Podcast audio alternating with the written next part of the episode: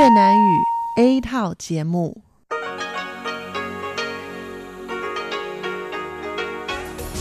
Đây là Đài Phát thanh Quốc tế Đài Loan RTI.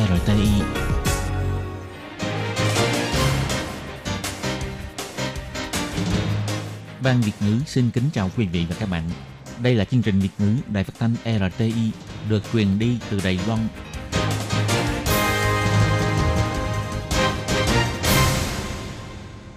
Hello, Tố Kim xin kính chào các bạn. Hoan nghênh các bạn đã đến với chương trình Việt ngữ ngày hôm nay của chúng tôi. Các bạn thân mến, hôm nay là Chủ nhật, ngày 3 tháng 3 năm 2019, cũng tức ngày 27 tháng Giêng âm lịch năm Kỷ Hợi.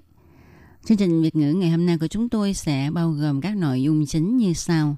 Mở đầu là bản tin quan trọng trong tuần, tiếp đến là chuyên mục Chuyện vãng đó đây, rồi đến chuyên mục Góc giáo dục, và sau cùng chương trình của chúng tôi sẽ khép lại với chuyên mục Nhịp cầu giao lưu. Mở đầu chương trình hôm nay, Tố Kim xin mời các bạn cùng theo dõi bản tin quan trọng trong tuần. Và trước hết, mời các bạn cùng đón nghe các mẫu tin tóm lược. Ủy ban Nông nghiệp Đài Loan lần đầu tiên trưng bày gian hàng nông sản tại Hội chợ Thực phẩm Quốc tế Tokyo 2019. Bộ Ngoại giao Đài Loan cho biết, Hàn Quốc Du đi thăm Malaysia và Singapore phù hợp với ý nghĩa chính sách hướng năm mới. Phát triển công nghệ mới, Tổng thống Thái Anh Văn cho biết, tổng hợp nguồn tài nguyên quốc gia không thể chiến đấu một mình. Cuộc triển lãm hợp tác khoa học Đài Loan-Mỹ là thành quả hợp tác của hai bên. Tổng thống Thái Anh Văn cho biết, sẽ không có điểm dừng cho việc tìm kiếm chân lý. Chính phủ sẽ không dừng bước. Không quân Đài Loan dự tính diễn tập cất hạ cánh bất ngờ trên quốc lộ. Và sau đây, Tố Kim xin mời các bạn cùng đón nghe nội dung chi tiết của bản tin quan trọng trong tuần này nhé. Hội chợ thực phẩm quốc tế Tokyo năm 2019 sẽ được tổ chức vào ngày 5 tháng 3 cho đến ngày 8 tháng 3. Hội chợ này được xem là hội chợ thực phẩm chuyên nghiệp có quy mô nhất của châu Á. Hàng năm, nhà kinh doanh tham gia hội chợ đều đạt trên 70.000 lượt người, trong đó có khoảng 87% là nhà kinh doanh bán sỉ, nhà sản xuất, nhà kinh doanh bán lẻ, nhà kinh doanh ăn uống của Nhật Bản. Đây là một cơ hội quan trọng cho các công ty thực phẩm quốc tế muốn phát triển thị trường ở Nhật Bản, châu Á và thế giới. Trước đây, Ủy ban Nông nghiệp Đài Loan thường trợ cấp cho chính quyền địa phương và các nhà kinh doanh tham gia hội chợ. Nhưng lần này, Ủy ban Nông nghiệp thay đổi mô thức, dùng hình thức gian hàng sản phẩm nông nghiệp Đài Loan tham gia hội chợ và nhấn mạnh sản phẩm tươi ngon, đáng tin cậy. Quy hoạch khu quảng bá nông nghiệp và khu nông nghiệp đạt chuẩn quốc tế Global GAP, tức là thực hành nông nghiệp tốt toàn cầu, hy vọng để cho các nước trên thế giới nhìn thấy thương hiệu sản phẩm nông nghiệp xuất sắc của Đài Loan. Phó chủ nhiệm Ủy ban Nông nghiệp Đài Loan Trần Thiêm Thọ cho hay,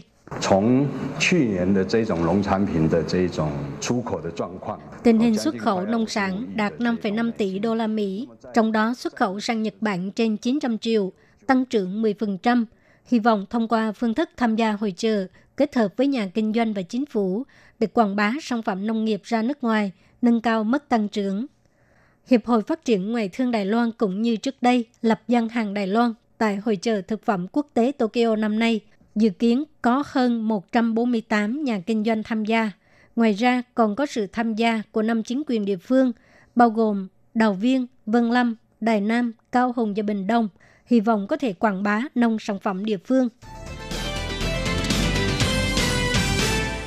Thị trưởng thành phố Cao Hùng ông Hàn Quốc Du đi thăm Malaysia và Singapore gây sự quan ngại của giới truyền thông. Nhưng có giới truyền thông loan tin rằng chuyến công du lần này của ông Hàn Quốc Du bị chính phủ gây sức ép.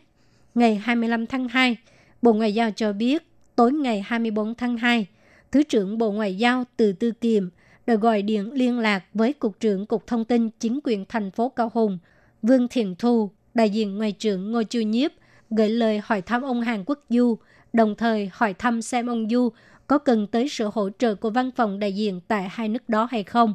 Và Vương Thiện Thu đã cho biết là không cần, cuộc đối thoại giữa hai bên diễn ra tốt đẹp. Bộ Ngoại giao nhấn mạnh đối với sự giao lưu ngoại giao của chính quyền địa phương, Bộ Ngoại giao luôn ủng hộ. Phát ngôn viên Bộ Ngoại giao ông Lý Hiến Trương cho hay.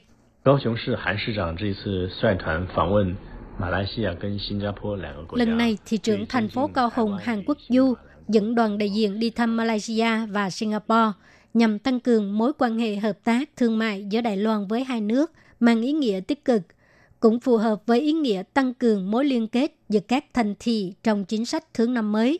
Bộ Ngoại giao rất ủng hộ và sẽ hỗ trợ nếu cần thiết.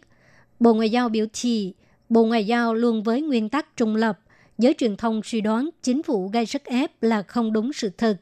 Vì vậy, Bộ Ngoại giao trân trọng kêu gọi giới truyền thông hãy tự trọng, đừng bịa đặt gây ra những rắc rối không cần thiết.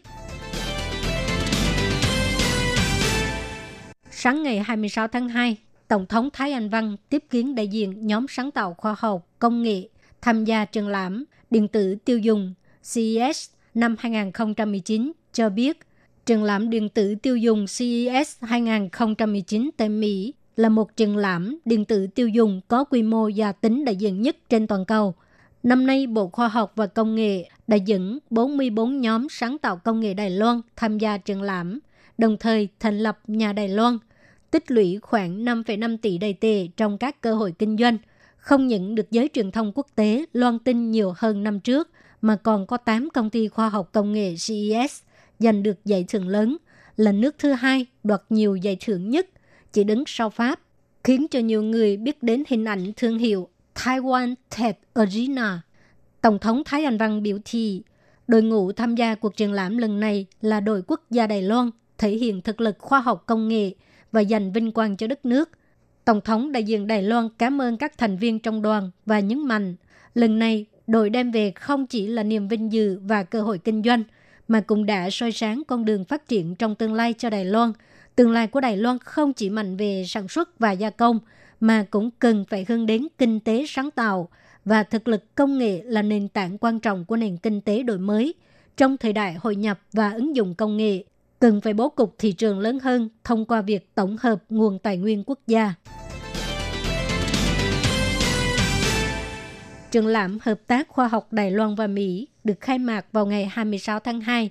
Giám đốc Hiệp hội Mỹ tại Đài Loan, Brent Christensen cho biết, cuộc triển lãm này nói lên được mối quan hệ đối tác bền vững giữa Mỹ và Đài Loan, cùng vén màn cho vụ phóng vệ tinh khí tượng FS-7 trong năm nay. Cuộc triển lãm Hợp tác Khoa học Đài Loan và Mỹ là một trong những hoạt động chúc mừng luật quan hệ Đài Loan tròn 40 năm của Hiệp hội Mỹ tại Đài Loan, gọi tắt là AIT.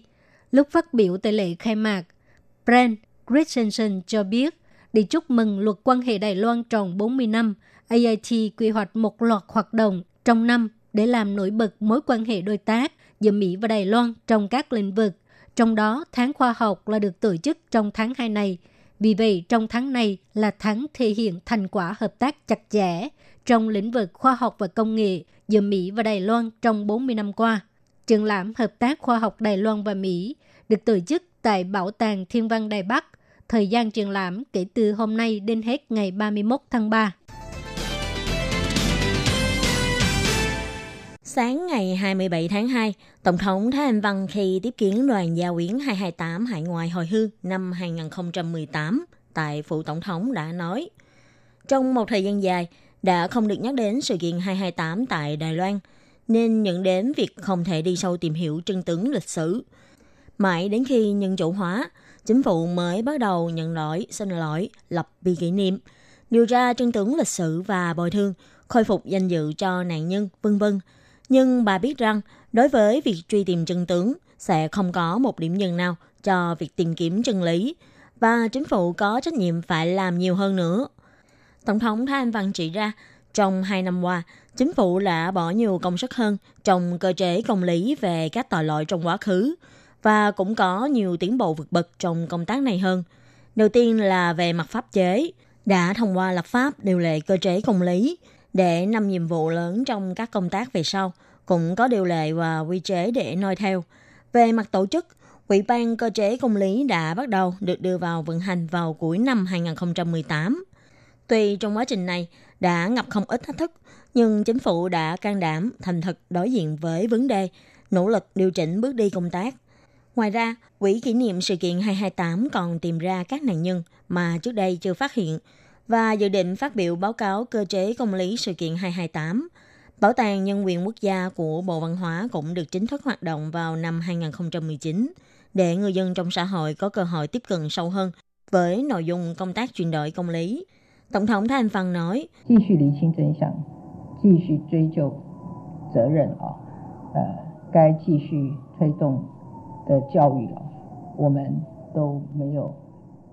chúng ta sẽ tiếp tục làm rõ chân tướng, tiếp tục truy cứu trách nhiệm để tiếp tục xúc tiến giáo dục. Chúng ta chưa bao giờ quên và cũng sẽ không dừng bước. Cũng sẽ có sự hợp tác, liên hệ mật thiết giữa các tổ chức, cơ quan khác nhau để có thể phát huy sức mạnh lớn nhất. Chúng ta phải để các bộ ủy có thể phối hợp nhịp nhàng cùng thực hiện công tác chuyển đổi công lý. Bà Thái Anh Văn nói, về nhiệm vụ cần được hoàn thành trong công tác này, chính phủ quyết định sẽ làm.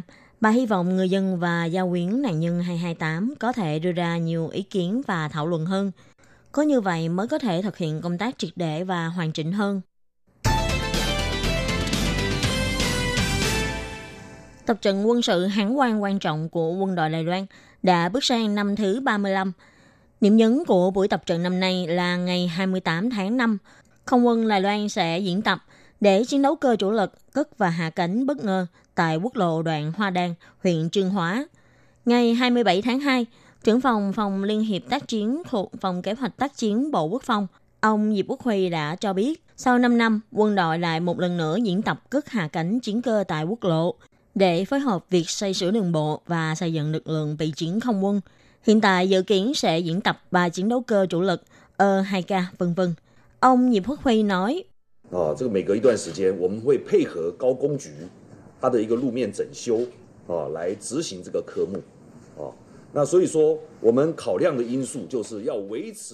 qua một thời gian, chúng tôi sẽ kết hợp với việc sửa đường của Cục Quản lý Đường Cao Tốc để tiến hành hạng mục này.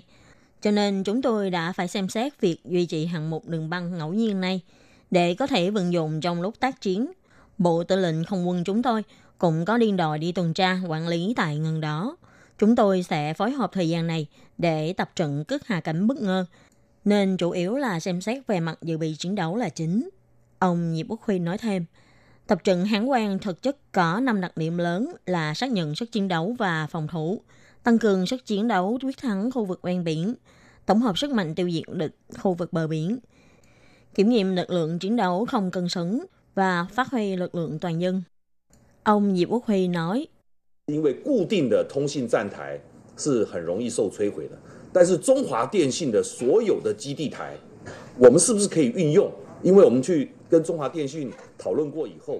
cột phát sóng viễn thông dễ bị hủy hoại, nhưng có phải chúng ta đều có thể sử dụng tất cả các cột phát sóng của Trung Hoa Telecom hay không?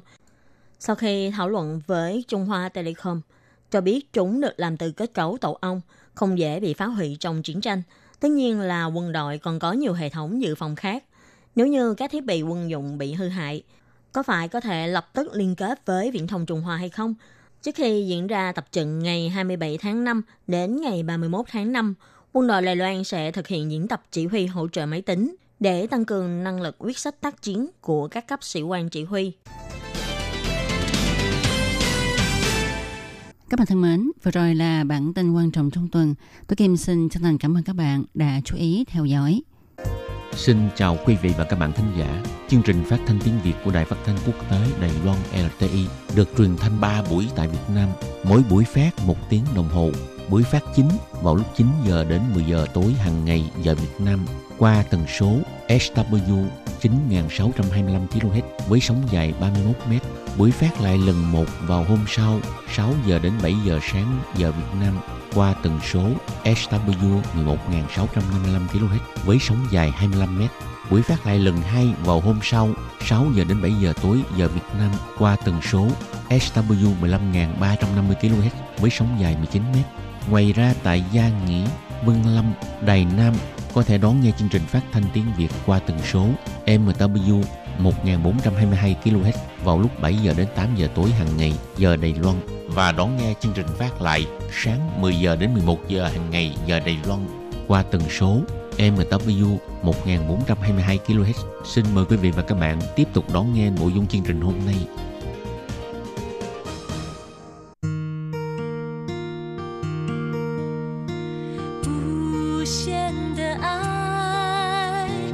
全世界传开，永恒的关怀，来自台湾之音 RTI。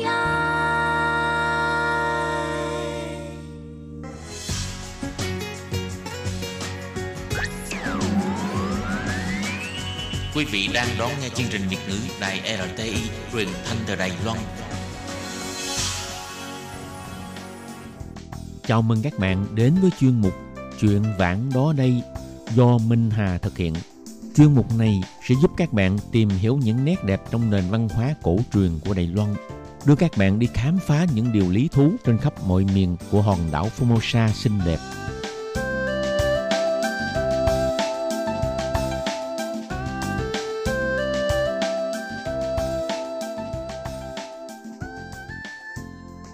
Minh Hà xin kính chào quý vị và các bạn. Các bạn thân mến, bắt đầu từ tháng 3, thời tiết không lạnh buốt như những ngày lập đông, cho nên vẫn là thời tiết thích hợp cho chúng ta đi tắm suối nước nóng. Ngày nay, theo đà phát triển của suối nước nóng ngày càng phổ biến rộng trong sinh hoạt, cho nên ở Đài Loan thú vui tắm suối nước nóng cũng trở nên đại chúng hóa và phổ cập hóa. Đặc biệt là những năm gần đây, Cục Du lịch Đài Loan tích cực quảng bá với người dân đi thăm các phong cảnh suối nước nóng, xúc tiến cho dịch vụ suối nước nóng trong nước phát triển mau chóng. Mãi tới ngày nay, thú vui thả người vào làn nước ấm trong khí trời mùa đông lạnh lẽo đã trở thành một loại hình giải trí phổ cập và bình dân hóa. Hôm nay trong chuyên mục Chuyện vãng ở đây, Minh Hà sẽ giới thiệu đến các bạn một vài nguồn suối nóng rất đáng để trải nghiệm và những món ăn dân dã ở gần địa điểm suối nước nóng nên thưởng thức là những món ngon nào nhé.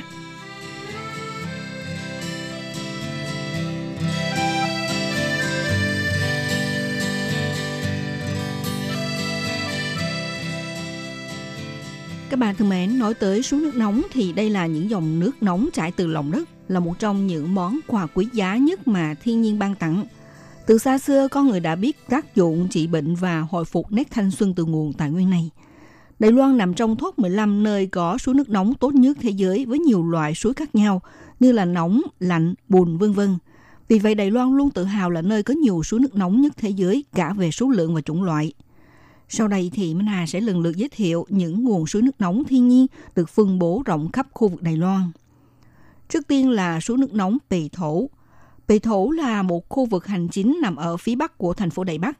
Người ta phát hiện Pì Thổ là một khu du lịch suối nước nóng từ năm 1896, khi một doanh nhân Nhật Bản tên là Hirada Jingo mở khách sạn suối nước nóng Tenko An. Các con suối ở đây có nguồn nước chảy từ thôn lũng Tiraku và thôn lũng Lũng Phun Cù. Có 3 loại suối ở đây: lưu huỳnh màu xanh, lưu huỳnh trắng, lưu huỳnh sắt. Cách tắm cũng rất khác nhau, từ phong cách truyền thống Nhật Bản đến các spa hiện đại. Ngoài suối nước nóng thì nơi đây còn có nhiều điểm hấp dẫn khác cho du khách khám phá. Suối nước nóng, đường cổ và lịch sử cùng với các món ăn ngon địa phương tạo nên những điều cuốn hút cho nơi đây. Do nằm gần trung tâm thành phố và giao thông thuận tiện, du khách có thể đến bằng xe điện metro Đài Bắc xuống tại ga Xin Pì Thổ. Có nhiều khách sạn tắm suối nước nóng nằm san sát ven theo dòng suối chảy từ trên núi. Pì Thổ là một điểm đến phổ biến cho người dân Đài Loan khi muốn ngắm cảnh và thưởng thức các món ăn ngon. Khu nghỉ mát truyền thống và hiện đại theo phong cách nhà hàng ở đây phục vụ đến các món ăn được làm bằng gà thả vườn và rau dại trên núi, tạo cho thực khách một hương vị khó quên. Kế tiếp là giới thiệu đến các bạn khu suối nước nóng núi Sa Mau. Núi Sa Mau đón chào du khách với một phong cảnh tự nhiên đầy màu sắc quanh năm. Đây cũng là một điểm tốt để mà ngâm mình trong suối nước nóng và thưởng thức một bữa cơm rau dại. Hoạt động của núi lửa và địa chất đã tạo ra nhiều suối nước nóng trên núi Sa Mau. Suối nước nóng axit sulfuric chiếm đa số và nước có mùi lưu huỳnh mạnh hơn là các suối ở Pì Thổ. Núi Sa Mau cũng nổi tiếng với rau dại, nhờ có nhiệt độ tương đối thấp và đất đai màu mỡ ở đây, rau rất ngọt và giòn. Trong vài năm qua, các nhà hàng ở đây đã thêm vào thực đơn các món ăn sáng tạo của mình để thu hút thực khách. Ngoài rau, du khách cũng có thể thưởng thức gà thả vườn, hải sản và các món ăn tuyệt ngon khác. Điểm đến thứ ba là suối nước nóng U Lại. Suối nước nóng lần đầu tiên được phát hiện tại U Lại hơn 300 năm trước. Trước đây thì các nhà tắm chỉ cung cấp thiết bị cơ bản. Ngày nay du khách có thể chọn các spa cao cấp với đầy đủ tiện nghi.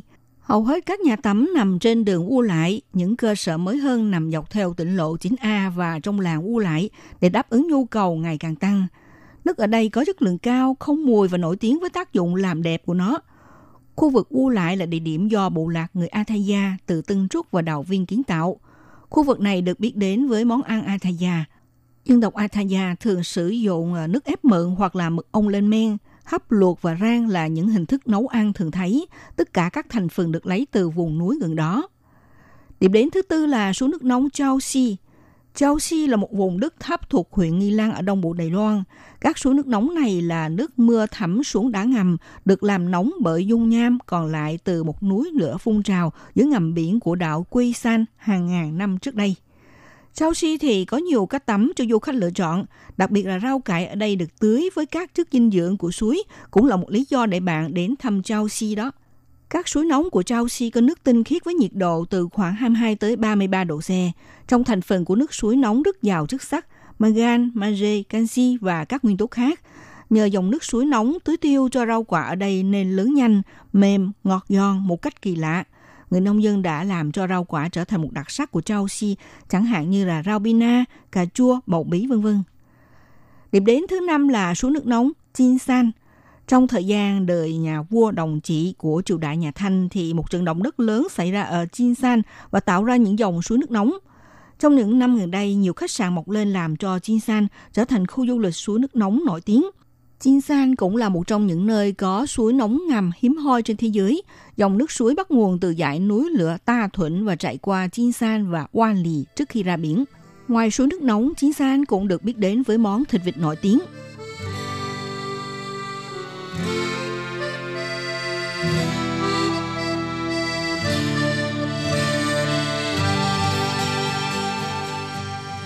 Các bạn thân mến, trong phần 1 vừa rồi, Minh Hà đã giới thiệu để các bạn những điểm tắm suối nước nóng đều nằm ở khu vực Bắc Bộ Đài Loan. Bây giờ thì mời các bạn đi xa hơn nha, xuống tới khu vực Nam Bộ Đài Loan để tiếp tục khám phá những điểm tắm suối nước nóng thú vị. Điểm đến thứ 6 là suối nước nóng Quan Chữ Liền nằm ở thành phố Đài Nam. Các suối nước nóng Quan Chữ Liền xuất hiện từ thế kỷ 19, đặc biệt là các dòng suối tại Quan Chữ Liền được có nước đục giàu khoáng chất giúp tăng cường sức khỏe và vẻ đẹp. Một số spa suối nước nóng quy mô lớn đã mở ra trong những năm gần đây để phục vụ cho nhu cầu ngày càng tăng. Ngoài tắm suối ra thì du khách có thể đến thăm các trang trại hoa sen ở bãi hở gần đó. Hàng năm vào giữa mùa hạ, bãi hở được phủ đầy màu trắng, vàng, xanh, tím và hồng của hoa sen. Ngoài xem hoa thì du khách có thể thưởng thức món ăn ngon từ sen, ngon cả mắt và dạ dày. Mỗi bộ phận của sen đều có thể ăn nha, bao gồm cả củ, lá, hoa, vỏ hạt và hạt sen v.v. Ngon và dinh dưỡng rất cao. Sen được chế biến thành nhiều món ăn được phục vụ trong các nhà hàng như là cháo hạt sen, bánh hạt sen ngạo nếp, rồi thịt gà hoa sen, xương nấu lá sen và trà củ sen. Ôi, ngon tuyệt! Điểm đến thứ 7 là suối nước nóng Pào Lại cùng với Pu Lào thuộc địa phận Cao Hùng. Các suối ở Pào Lại và Pu Lào có nguồn từ thung lũng Pào Lại và Pu Lào. Đường vào suối đi qua các vách đá và đi qua một cảnh quan hùng vĩ. Một số khu du lịch suối nước nóng mới mọc lên ở đây trong những năm gần đây. Hiện nay đã có hơn 20 khách sạn trong khu vực Bào Lãi. Hầu hết các cơ sở ở đây có spa và phòng thủy liệu, bể bơi, nước suối, khu vực cắm trại và các tiện nghi khác. Món đặc sản nổi tiếng ở khu này là bánh khoai môn Trà Sen. Trà Sen là tên của thị trấn nằm ở đồng bằng Cao Bình, giữa núi Uy San và A Lì San. Nhờ đất đai màu mỡ và nhiệt độ hoàn hảo cùng điều kiện khí hậu tốt nên giúp cho nơi đây nổi tiếng với khoai môn hạt cọ. Loại khoai này có cái tên như vậy là do hình dáng của nó. Khoai môn có sơ màu đỏ, ít nước và chất lượng tinh bột cao. Người dân địa phương tận dụng đặc chất của khoai môn để làm ra bánh gạo khoai môn, kem khoai môn và bánh quy khoai môn cũng là những món du khách không thể bỏ qua đấy. Điểm đến thứ 8 là suối nước nóng Sư Trọng Si thuộc huyện Bình Đông. Suối nước nóng Sư Trọng Si nằm ở vùng núi Trơ Trện có nguồn nước giàu khoáng sản từ các chân đồi núi của Sư Mù San. Nhìn chung thì trên toàn khu vực Đài Loan hầu như đều có phân bố các điểm tắm suối nước nóng. Ngay cả hòn đảo nhỏ nằm ngoài khơi là Lục Đảo cũng có suối nóng, với bao nhiêu khu suối nước nóng đầy ắp từ Bắc chí Nam, giúp cho dân chúng có nhiều địa điểm chọn lựa, đồng thời kích thích dịch vụ suối nước nóng nâng cao chất lượng. Các bạn thân mến, chương mục Chuyện Vạn Ở Đây hôm nay giới thiệu đến các bạn những nguồn suối nước nóng rất đáng để trải nghiệm xin được khép lại tại đây nhé. Minh Hà xin kính chào tạm biệt các bạn và sẽ hẹn gặp lại các bạn vào buổi phát kỳ sau.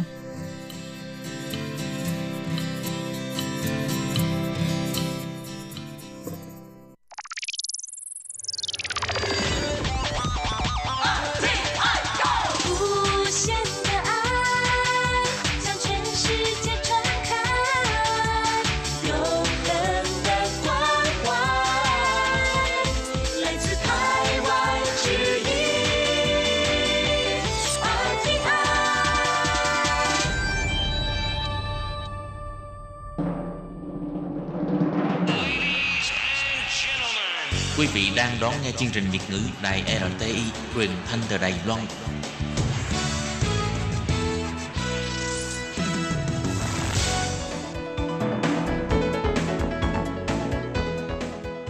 Chào mừng các bạn đến với chuyên mục Góc Giáo dục do Khiết Nhi và Lệ Phương cùng thực hiện.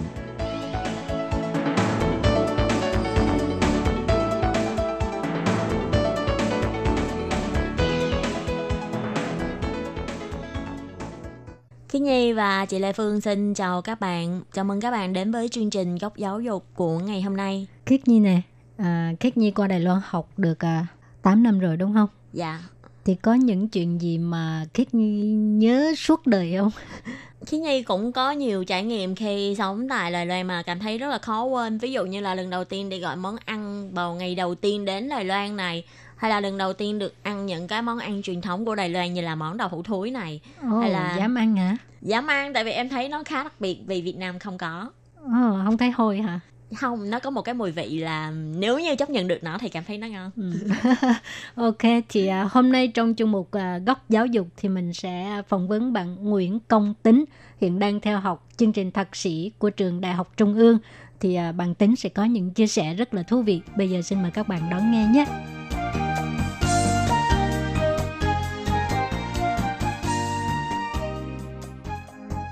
Chào bạn, bạn có thể tự giới thiệu về bản thân bạn được không? Mình tên là Nguyễn Công Tín, hiện đang học thạc sĩ ở trường Đại học Trung Giang ở Trung Ly. Mình học chuyên ngành khoa học máy tính. Thế nguyên nhân vì sao mà Tín lại chọn Đài Loan là nơi để Tín đi du học? Nguyên nhân mà mình đến Đài Loan học là vì môi trường tập ở Đài Loan đang rất là phát triển, và đặc biệt là ngành khoa học máy tính, và điều kiện cơ sở vật chất ở Đài Loan thì cũng rất là tốt, có rất nhiều cái điều kiện để phát triển ở đây. Vậy lúc trước khi xin học bổng bạn có xin nhiều nơi không, hay là bạn chỉ chọn một nơi là Đài Loan thôi? Trong thời gian mà xin học bổng thì mình cũng nộp hồ sơ đi nhiều nước. Trước đây thì có nộp ở Nhật Bản, nhưng mà sau khi nghe Nhật Bản động đất chiến độ Richter này, như mình dần ở Đài Loan là được rồi. Theo như mình được biết thì ở Đài Loan cũng có rất là nhiều trận động đất. Vậy Tín đã từng bị ngập động đất ở Đài Loan lần nào chưa? Cũng may là từ khi mà qua đây thì mới gặp động đất một lần. Đúng là chạy trời không khỏi nắng. Dù Tín có không sang Nhật đi học thì ở bên Đài Loan Tín vẫn ngập động đất. Thấy lần đó Tín có thấy sợ lắm không? Cũng hơi sợ một chút, giờ lần đầu tiên trong đời biết động đất như thế nào nên cũng hơi sợ. Vậy cho mình hỏi là lúc xin học bổng sang Đài Loan thì Tín có gặp khó khăn gì không? Trong quá trình mà xin học bổng thì khó khăn nhất là việc tìm giáo sư. Mỗi lần gửi hồ sơ cho giáo sư thì phải tìm hiểu về giáo sư đó rất là kỹ, về hướng nghiên cứu cũng như những công bố gần đây để xem có phù hợp với cái hướng nghiên cứu mà mình mong muốn hay không, rồi sau đó mới nộp hồ sơ. Thì đó là cái quá trình mà mất rất là nhiều thời gian. Vậy là bộ hồ sơ của Tín là gửi trực tiếp cho giáo sư chứ không phải là cho trường ư? Đúng rồi. Vậy thì từ đâu Tín có được thông tin học bổng cũng như là thông tin tuyển sinh của trường? Do trước đây thì trường Trung Giang có tới trường đại học của mình ở Việt Nam để giới thiệu. Từ đó thì mình biết được khoa học máy tính của Đại học Trung Giang. Rồi sau đó thì có tìm hiểu về các giáo sư ở trong khoa và quyết định chọn giáo sư hiện nay của mình để nộp hồ sơ. Không biết là Tín có thể chia sẻ với các bạn thính giả nghe về những điều tâm đắc khi xin học bổng cũng như là chọn giáo sư không? Trước đây thì trước khi mà liên hệ với giáo sư thì mình đều gửi email đến văn phòng của từng trường, và từ văn phòng trường sẽ trả lời, sẽ gửi lại các cái đường link về thông tin của các giáo sư trong khoa. Sau đó thì mình chỉ việc theo những cái thông tin đó mà mình tìm hiểu về giáo sư và quyết định nên chọn giáo sư nào, và sau đó thì bắt đầu nộp hồ sơ cho giáo sư. Và trong hồ sơ thì các bạn nên ghi đầy đủ rõ ràng, nhất là về phần kiến thức này cũng như là những cái thành tích các bạn đã có, nếu có. Kiến thức nền là chị kiến thức chuyên ngành hả Tín? Về chuyên ngành Mà mình thấy một số bạn khi viết CV để xin du học, có các bạn sẽ ghi những cái thành tích, những cái thành tích mình đã đạt được trong đống học đại học. Thì không biết những cái thành tích hay là những cái phần thưởng hay là những cái giải thưởng mình đã đạt được đốt học đại học thì có được tính không tính? Kiến thức này là quan trọng nhất. Những cái thành tích đạt được là những cái điểm cộng thêm cho hồ sơ của bạn đẹp hơn. Trong đó thì tiếng Anh cũng rất là quan trọng. Ngoài ra thì những cái kiến thức không thuộc về chuyên ngành cũng là một điểm cộng thêm cho hồ sơ. Ví dụ như là những cái kiến thức như thế nào vậy Tính? Ví dụ như trong hồ sơ nộp cho giáo sư thì ngoài kiến thức chuyên ngành là phần quan trọng, thì những thành tích ngoài lề, những cái kiến thức bên lề cũng là một cái điểm cộng tốt cho hồ sơ các bạn. Ví dụ như trong hồ sơ của mình thì ngoài kiến thức chuyên ngành về điện tử thì mình còn có thêm kiến thức về lập trình, về ngành ngoài như kinh tế hay là công nghệ thông tin. Có tham gia những cái chương trình trao đổi sinh viên mà cũng là một cái lợi thế. Bởi vì khi đó thì bạn có kinh nghiệm khi làm việc với người nước ngoài và kinh nghiệm tổ chức nghiên cứu khoa học. Qua những cái hoạt động nghiên cứu khoa học trong trường đại học thì bạn cũng biết được cách để có được một cái công bố là như thế nào, phải làm những bước như thế nào, nghiên cứu ra sao và xuất bản công bố cái thành tích của bạn như thế nào. Đó là những cái kiến thức rất là quý mà các bạn đang chuẩn bị sẵn từ khi còn học đại học. Vừa rồi thì Tính có nói là trước khi gửi mail cho giáo sư thì có gửi mail cho bên văn phòng của trường. Không biết văn phòng của trường là phòng quan hệ quốc tế hay là văn phòng khoa vậy Tính? Thường thì khi mà gửi email thì mình sẽ lên thẳng trang web của trường và gửi vào email vào trong phần admission của từng trường. Mỗi trường sẽ có phần admission và vào đó liên hệ theo email, và trong phần đó mình không nộp và liên hệ trực tiếp với khoa mà liên hệ với văn phòng quản lý của trường. Phòng quản lý của trường tức là phòng quản lý sinh viên quốc tế đó hả Tính? Đúng rồi. À thì đã là vậy. Thế Tính có thể chia sẻ với các bạn nghe đài về ấn tượng nhất của Tính khi học ở Đài Loan là gì không? Ấn tượng lớn nhất mà khi đến Đài Loan học tập đó là Đài Loan có cảnh quan rất là đẹp và con người Đài Loan cũng rất là thân thiện và lịch sự. Vậy những cái dịp cuối tuần hay ngày nghỉ lễ Tết thì Tính có thường hay đi chơi không? Do việc học cũng khá là nặng nề nên thỉnh thoảng thì vào cuối tuần mình cũng đi chơi du lịch. Ví dụ như là lên núi hoặc là đi tham quan những cái thắng cảnh của Đài Loan. Vậy chắc Tính đã đi nhiều nơi, không biết là Tính thích nhất là chỗ nào? Chỗ mà thích nhất thì chắc có rất là nhiều, nhưng mà thích nhất thì có lẽ là đập nước Thạch Môn ở Taxia. Công viên đó thì rất là đẹp, đặc biệt là vào mùa thu. Theo Khiết Nhi được biết thì cái công viên Taxi đó cũng ở Thảo Nguyên. Vậy thì từ trường Tính đi qua cái công viên đó chắc là không có khó nhỉ? Đúng, công viên thì cũng rất gần trường và giao thông đến đó cũng rất là thuận tiện. Theo Khiết Nhi thấy người ta đi học ở Đài Loan ngoài giới thiệu là đi chơi ở đâu này, có cảnh nào đẹp này, mọi người còn hay giới thiệu những món ăn ngon ở Đài Loan này. Vậy không biết là Tính thích ăn nhất là món gì? Tính có thể chia sẻ với các bạn nghe đài được không? Từ khi qua Đài Loan thì mình cũng nếm thử rất là nhiều món ăn của Đài Loan. Thì mình thích nhất là món mì bò. À, món mì bò. Khiết Nhi cũng có thấy nhiều group du lịch giới thiệu về món này khi đi du lịch ở Đài Loan. Nhưng đồng thời cũng có nhiều bạn du học sinh Việt Nam than phiền rằng là ăn không quen với lại khẩu vị của Đài Loan. Xem ra Tính không có khó khăn này. Vậy Tính cho Khiết Nhi hỏi khó khăn lớn nhất khi du học ở Đài Loan của Tính là gì? Khó khăn nhất khi học tập ở Đài Loan là cái lượng kiến thức mà mình cần học trong suốt 2 năm học thạc sĩ rất là lớn.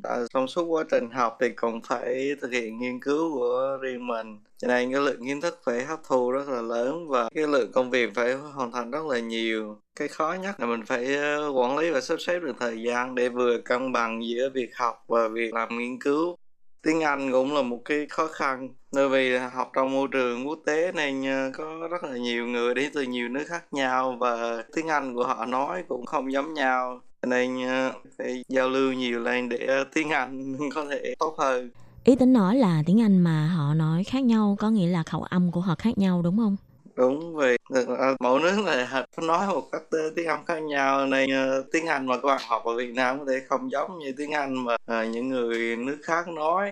Này ban đầu thì có thể hơi lạ lẫm và nghe không quen, nhưng mà nếu như các bạn nghe nhiều và giao tiếp nhiều thì sau này sẽ thuận tiện hơn. Vậy tính đi học ở trường là học bằng tiếng Anh hay là tiếng Hoa? À, mình học bằng tiếng Anh. Vậy cả chương trình học của Tính cũng đều bằng tiếng Anh hết hả Tính? Vậy mình có được phép lựa chọn là học tiếng Anh hay tiếng Trung không? À, thực ra khi học ở trường thì khoa sẽ đưa ra những chương trình vừa bằng tiếng Anh vừa bằng tiếng Trung, và việc bạn chọn học bằng ngôn ngữ nào là quyền tự do của mỗi sinh viên. Có khi nào có những cái môn học bạn ý bắt buộc phải học nhưng lại giảng dạy bằng tiếng Trung không? Trường không bắt buộc sinh viên phải đăng ký học chuyên ngành môn nào cả, nhưng mà có bắt buộc học một khóa tiếng Trung giao tiếp. Nhưng như vậy thì quá tốt rồi còn gì. Khóa tiếng Trung này sẽ giúp bạn có một số hiểu biết cơ bản về Đài Loan cũng như có một nền tảng về tiếng Trung. À, đúng. À, việc học khóa tiếng Trung thì giúp rất là nhiều trong việc giao tiếp. Những ngày đầu ở Đài Loan mà giúp mình mua được rất là nhiều chip pie.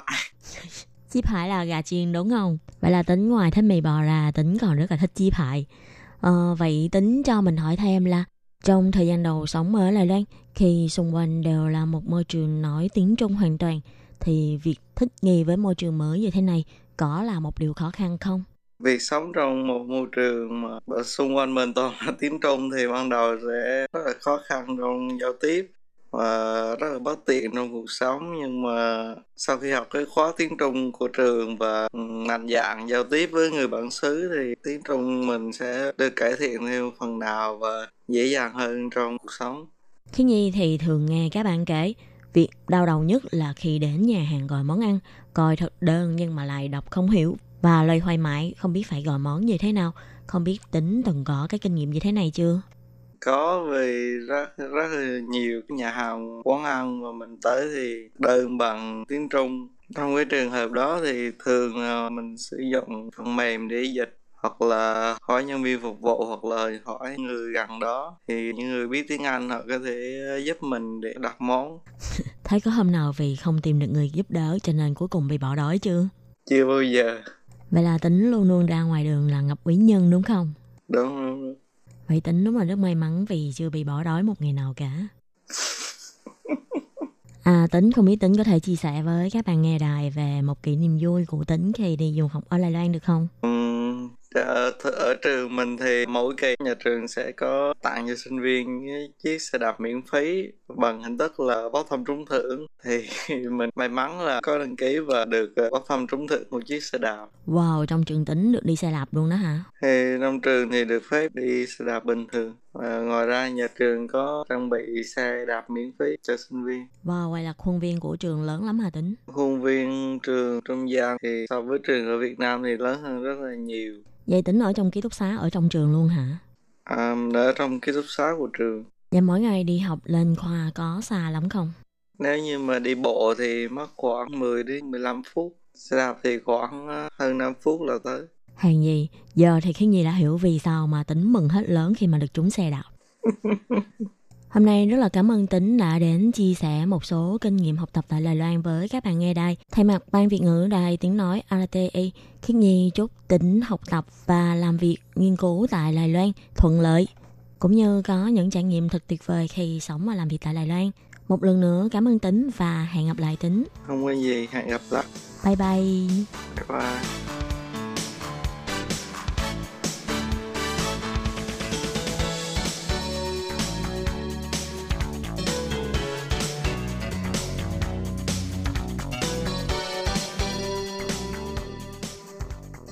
Quý vị và các bạn thân mến, xin mời quý vị truy cập vào trang web Đài RTI để đón nghe chương trình phát thanh tiếng Việt www.rti.org.tw hoặc là vietnamese.rti.org.tw.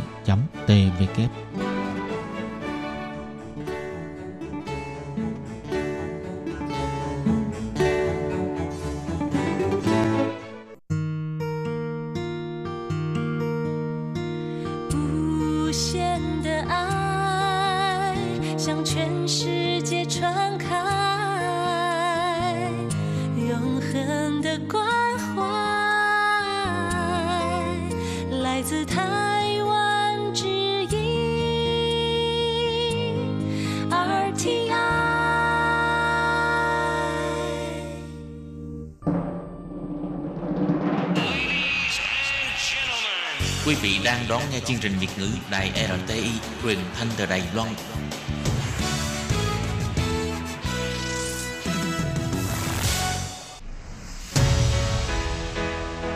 Tố Kim, Tường Vi, chào mừng các bạn đến với chuyên mục Nhịp cầu giao lưu. Mong rằng tiết mục này là nơi chia sẻ tâm tư tình cảm của mọi người, thắt chặt mối thân tình giữa các bạn với chúng tôi.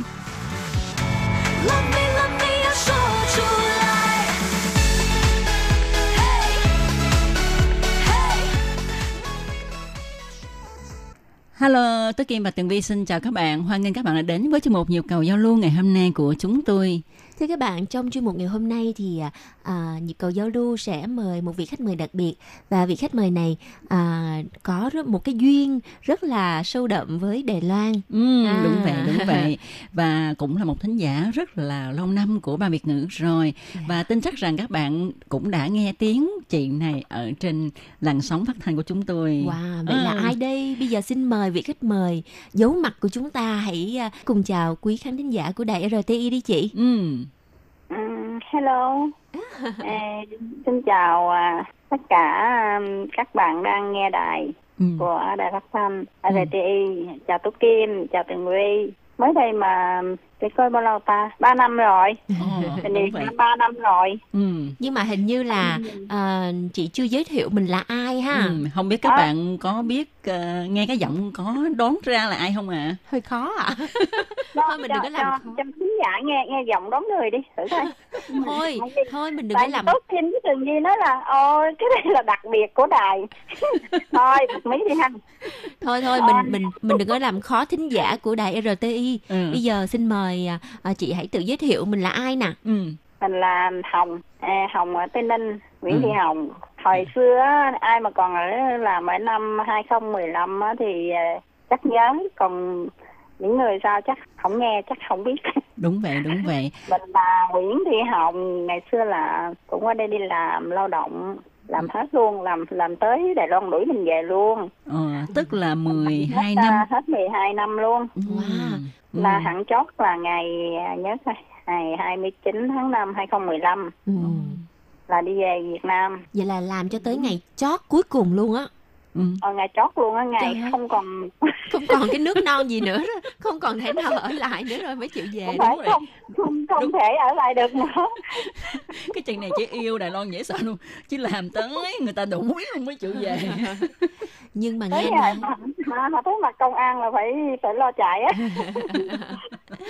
Nhưng mà nghe nói là bây giờ chị Hồng đã trở về Đài Loan rồi đúng không? Sau 3 năm cái bằng luyện công dữ dội mới trở về được Đài Loan phải không chị? Vậy chị Hồng ơi, chị có thể chia sẻ với mọi người là sau khi chị kết thúc hợp đồng rồi đi về Việt Nam, rồi sau 3 năm thì tại sao lại trở về Đài Loan, với cái lý do gì mà lại trở lại đây? Bây giờ trở lại Đài Loan với tư cách là cô dâu. Có nghĩa là chị Hồng đã settle kết duyên với một anh Đài Loan. Chị Hồng có thể cho biết là với cái dịp nào mà chị gặp được ông xã của chị và chị quyết định trở qua Đài Loan về? Mình nói cái này là không phải là mình tin tưởng trời Phật ha. Để mình chỉ giống như là chắc có lẽ mình sống thì trên có trời dưới có đất đó. Mình cũng không hiểu là chắc cái này chắc duyên số quá. Ông xã hàng ngày ông nói thì đó, tại em mắc nợ tôi thành ra em mới qua đây em trả cho tôi đó chứ. Chứ làm cái chuyện người ở tuốt bên kia, người ở tuốt bên đây rồi gặp nhau rồi cưới vậy đó. Chị Hồng ơi, có phải là lúc chị đi làm ở Đài Loan thì chị đã quen với chồng của chị đúng không ạ? Thì cũng như chắc mình nghĩ là cái người đời người ta nói là cái gì đó diễn sinh đó. Nhân duyên trời định. Cũng như mình chỉ có còn một năm nữa mình chuẩn bị về Đài Loan rồi. Về Việt Nam chứ hả? Về Việt Nam chứ quên. Rồi. Còn năm nữa là Việt Nam, cái mình mới thấy trời ơi, mình ở Đài Loan mười mấy năm trời mình làm thì công việc qua đây làm giống như kháng hộ công đi giúp việc gia đình thì cũng cực khổ chứ không phải là sướng gì, nhưng mà cái lương của mình nó cũng căn bản rồi đó. mình đã rời Việt Nam mười mấy năm rồi, mình về Việt Nam không biết làm gì sống đây. Tiền thì mình nghĩ thì kiếm chắc cũng không ít, tại vì 12 năm mà. À, nhưng cũng mà... bộn quá. Nếu mình nhói game thì cũng được, nhưng mà khi mình nghĩ mình về Việt Nam, mình đã về mỗi 1-3 năm mình về là mình thấy mình về Việt Nam cũng chẳng bằng ai bên đó. Yeah. Đúng ra là vậy luôn á. Giống như mình lạ nước, lạ cái, lạ người, nó sao đâu ha. Nếu mình sống ở Đài Loan làm như mình, nó có cái gì đó an tâm hơn ở Việt Nam á, không phải mình phụ bỏ quê mình ha. Như là cái mình cứ lo cái mình cứ chỗ mình làm thì gần chùa đó, gần cái mã chùa Meo đó, tức cái, là chùa bà Thánh Mẫu hết mà. Ở đây là mình cũng lớn nha, cứ rằm mùng một cứ đi lại cầu trời cho con gặp được người. Wow, như vậy là con... bà Thánh Mẫu kết duyên cho chị hả? Rồi cái không biết sao bữa đó ông xã mình này cũng là người dân lao động bình thường, ông đi làm, rồi cái mình cũng đi chợ mua đồ vậy đó, rồi cái gặp cái tự nhiên cứ sao ủa cái ông này mình hay gặp ổng hoài vậy ta, rồi cái tự nhiên ổng chắc cũng để ý mình là sao á, rồi cái sau bữa đó đi vô Seven cái gặp cái hai người cũng gặp nhau, cái chào cái nói chuyện. Rồi cái tự nhiên cái bắt đầu xin số, ở bên Đài Loan thì quen thì phải xin số điện thoại. Rồi bắt đầu vậy đó, rồi cái quen luôn. Tức là còn một năm nữa là chị phải về Việt Nam, khi mà hết hạn hợp đồng lao động rồi ha, thì chị gặp ông xã. Còn một năm nữa mình quen ông xã. Vậy cũng có thời gian để mình tìm hiểu nhau ha, một năm. Vậy quá tốt rồi, hả chị hả? Rồi ông xã, ổng cũng mất gần chỗ mình làm đó, cái nhà bà cụ. Cái mình mới nói ổng thôi, nếu mà rảnh thì lại nhà chơi có gặp bà cụ cũng dễ thương lắm, dễ chịu lắm. Khi cái rảnh ông làm chiều ông kiểu pha ban đó, rồi cái ổng hay chạy lại nhà cái gặp bà cụ nói chuyện. Thế mình kêu bà cụ nhìn bà ông đó ra sao được không? Thế bà cụ mới được đó, bà xúi vô. Thì cứ bà cứ giống như bà là người Mai suối hai đứa. Wow. Nói chung là ông lại nhà bà cụ nói chuyện với chủ nhiều hơn. Vậy là chủ tìm hiểu về mình á. Dạ, vậy là bên nhà chủ là coi như là đứng ra coi chắc lọc và kiểm tra coi là cái người này có được hay không mới đồng ý cho chị quen với chồng của chị. Rồi ổng nói chỗ ổng ở, rồi bên nhà chủ cũng dò xét như đó. Wow, cũng tốt quá ha. Rồi cái Tết cũng vừa, lúc đó là vừa gặp cái Tết, rồi lúc mình quen với ổng là gặp Tết đó. Rồi cũng lại nhà xin chủ cũng đi chơi này kia, rồi bắt đầu rồi chuẩn bị về Việt Nam. Rồi cái hỏi ổng về ông sao vậy đó, thì ảnh ấy ảnh thích mình muốn cưới làm vợ. Cưới thì tôi chịu. không làm nũng, không có làm gì hết hả? Rất là chịu liền, thẳng thắn cưới thì tôi chịu. Tâm mình muốn ở lại Đài Loan mà. Có mình không thôi là mình chịu luôn. Mà chị Hồng ơi, lúc mà 12 năm về trước, lúc mà chị mới sang Đài Loan là lúc đó chị bao nhiêu tuổi? Đi là 35 tuổi đó. Không phải. 30 tuổi. 30 tuổi thì ở 12 năm, 11 năm là thành 4 mấy tuổi, trời cũng 4 mấy tuổi mới gặp ông xã ha. Vậy là kết hôn trễ đó. Chứ không nếu ở Tây Ninh chắc lấy từ lâu rồi. Phải không chị? Ở Việt Nam chắc ở giá luôn rồi. Ồ. May chị... quá cho anh này vớt. Bởi vậy chị chịu liền.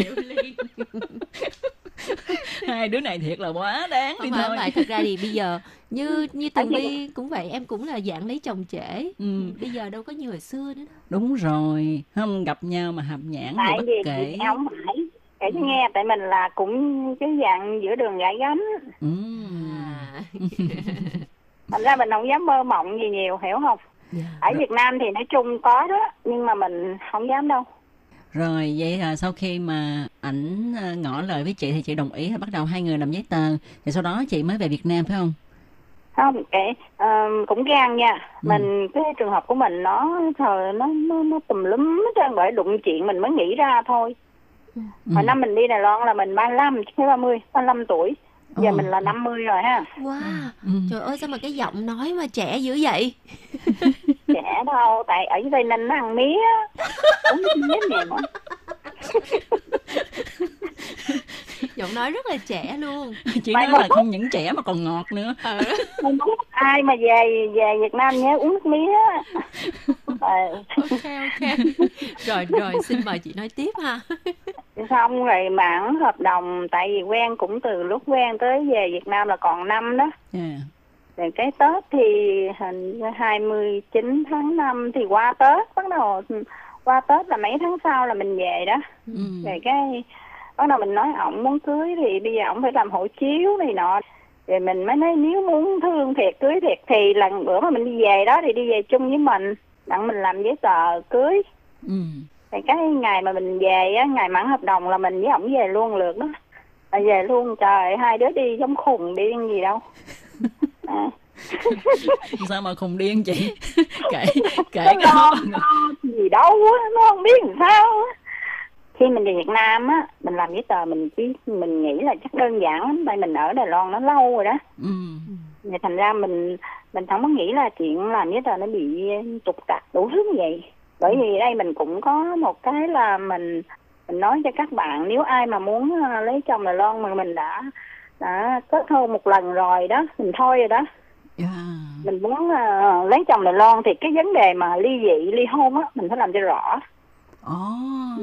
Mình bị trục trặc là vậy nè. Hồi đó mình cưới ông xã Việt Nam, lúc đó mới có 18 tuổi mà thì 19 tuổi, 20 tuổi mình thôi rồi. Bắt đầu lúc đó khi ở Việt Nam mình kết hôn xã thì hồi đó mình không có làm giấy kết hôn, hiểu không?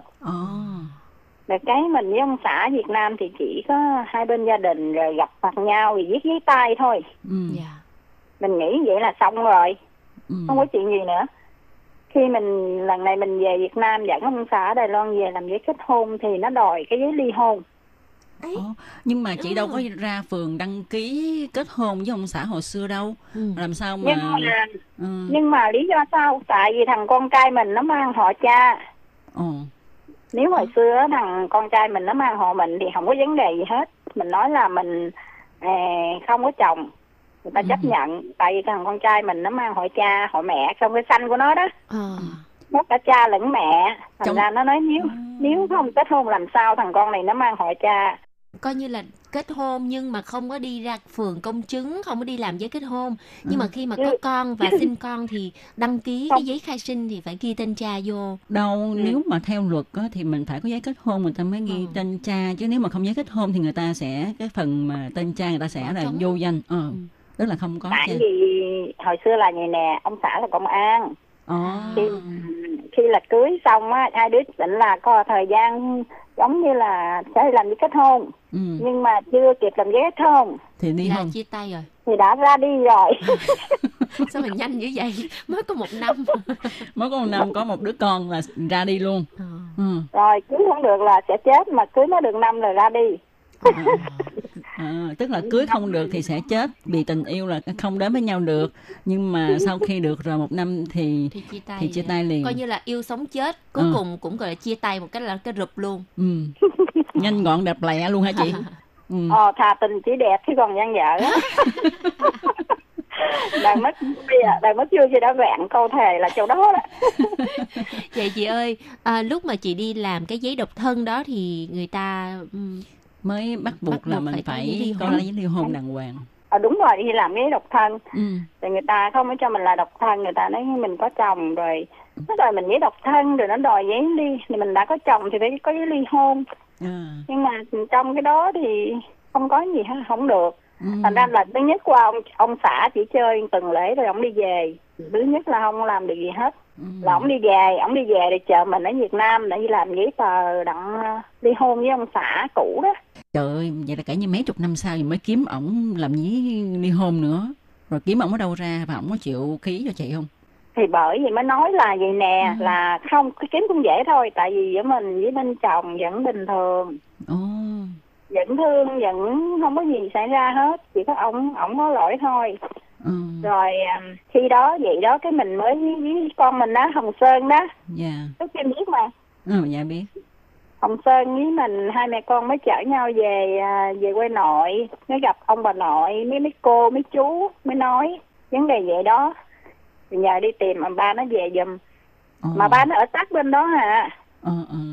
Nhưng mà phải nói những gì ở đời Việt Nam mình cũng dễ. Đã ông xã mình chưa có giấy ly hôn với mình, mà nó sống với đứa sau này có nhà có cửa có con vẫn bình thường ha. Mà ông kêu ông không ra, tại có thằng em chồng nó làm ở bên tòa án ở đó đó. Mình phải tự về quê ổng nghe, bạn mình làm giấy ly hôn bên quê ổng chứ mình làm trên mình là người ta không chịu đó. Tại vì ông xã mình ở đâu mình phải về đó. Trời ơi cực dễ hả? Em hỏi lúc đó đó là ông xã chị đã có một cái gia đình khác rồi và có làm giấy kết hôn với cái người vợ sau không? Có lâu rồi, đã ba mấy năm rồi Tố Kim. Mà khi ổng kết hôn với người vợ sau á, thì không có cần giấy ly hôn với chị. Tại vì hồi kia giống như mình vừa ổng cưới nhau là mình chưa có chuyển hộ khẩu về gia đình ổng. Mình vẫn còn ở nhà mình, chỉ có cái giấy, tại kia ổng là công an tỉnh Tây Ninh. Cho nên nói sao nói cái phần thiệt vẫn là chị ha. Thì sau khi mà kêu ổng ra để mà làm giấy tờ ly hôn thì có khó khăn lắm không? Khó thì khó, nhưng mà cũng may là mình nhà bên chồng thôi. Rồi xong rồi cái bữa đó là trên địa phương của mình á, biểu mình phải muốn có giấy ly hôn phải về chỗ địa phương ông xã mình mới làm được. Xong rồi cuối cùng thì cái thủ tục đó là phải hoàn thành trong vòng bao lâu thì mới có được cái giấy ly hôn để mà đi xin cái giấy độc thân hả chị? Thì bởi vậy nếu tại mình nóng ruột quá, nếu phải mình chờ là vậy nè, để mình biết tình trạng vậy á là mình không có dẫn ông xã Đài Loan về để làm giấy kết hôn. Mình chờ mình về Việt Nam. Bởi vì mình nói cho các bạn ở đây nghe là khi mình muốn kết hôn á, giấy tờ suôn sẻ bây giờ cũng dễ lắm. Mình thấy là người ta làm chỉ có trong vòng 6 tháng là được qua rồi. Là mình phải về Việt Nam mình làm cho rõ ràng cái vấn đề mà nói với mấy người mà đã có gia đình mà muốn lấy chồng Đài Loan đó nha. Mình cứ làm cái giấy ly hôn bên Việt Nam trước. Việt Nam. Từ 1 năm trở lên đi. Mình phải làm giấy kết hôn với người Đài. Có khả năng là bởi vì lúc cái thời điểm đó chị dẫn bạn trai của chị là người Đài Loan để về Việt Nam làm cái thủ tục kết hôn, thì có lẽ là do kết hôn với người nước ngoài cho nên người ta mới nghiêm như vậy. Là vậy nè, là mình cứ nghĩ là thì mình làm giấy ly hôn ra thì mình nộp cho nó là xong cái gì. Tại lần đầu tiên mình dẫn ông về làm giấy thì người ta đòi giấy ly hôn, giấy độc thân gì mình làm không được. Thì nó mới hẹn mình cho mình chừng nào có cái giấy ly hôn nó sẽ làm. Thì khi mình làm cái giấy ly hôn bên Việt Nam thường người ta thì nói là 6 tháng mới ra, đúng không? Mới ra giấy ly hôn. Wow, giấy ly hôn mà 6 tháng mới ra được hả? Thì nó nói gì đó, tại vì mình lâu quá, tình trạng của mình để ba mấy năm. Nó còn đi kiểm tra kiểu này kia vậy đó. Nếu mà thật tình thì nếu xử trong vòng 1 tháng là xong hả? Wow, nghe chị Hồng chia sẻ ha, chúng ta thấy chị Hồng phải trải qua rất là nhiều khó khăn gian khổ mới xin được một cái tấm visa sang Đài Loan ha. Và các bạn cũng thấy đó, người ta nói duyên trời định mà, có chạy đi đâu đi chăng nữa mà duyên nó đã buộc lại với nhau rồi thì chạy đâu cũng không thoát. Người ta nói chạy trời không khỏi nắng. Và bây giờ thì nắng đã chiếu sáng chị Hồng. Và chị Hồng đã thành công. Thưa các bạn, còn rất là nhiều những cái điều mà chị Hồng muốn chia sẻ với các bạn, nhưng mà do thời gian có hạn nên mình tạm dừng tại đây ha. Chúng ta sẽ gặp nhau vào tuần sau nhé, để các bạn có thể tiếp tục nghe những lời tâm sự rất là dễ thương và thú vị của chị Hồng. Và chuyên mục Nhịp cầu giao lưu xin tạm dừng tại đây. Hẹn gặp lại các bạn trong chuyên mục tuần sau cũng vào giờ này. Bye bye. Bye bye. Hộp thư ban Việt ngữ Vietnamese Service PO Box 123-199 Taipei 11199. Còn thư từ của thính giả Việt Nam xin gửi đến hộp thư số 104 Hà Nội, Việt Nam. Số máy phát 886 2 2885 2254.